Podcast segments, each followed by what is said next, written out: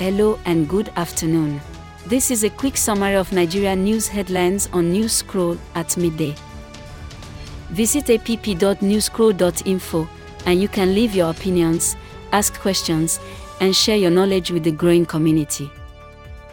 I am Lola, and today is December 1st, 2022. Here are the top news headlines, filtered from multiple sources.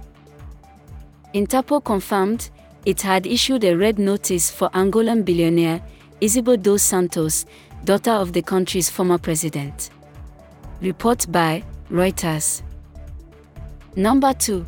The NNPC Limited has signed a $1.4 billion agreement to finance the Kolmani oil project in northern states.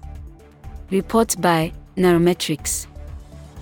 Our final three headlines are as reported by Newsday, Sun News Online, and Thisdaylive. Number 3. The federal government has announced a policy aimed at promoting local languages rather than English. 4. The federal government advises there will be no increase in fuel pump price. 5. Lagos State Governor, in his campaign bid, said the success of his first term propelled his confidence to seek re-election.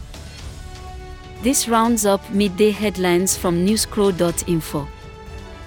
Visit app.newscroll.info to share your opinions.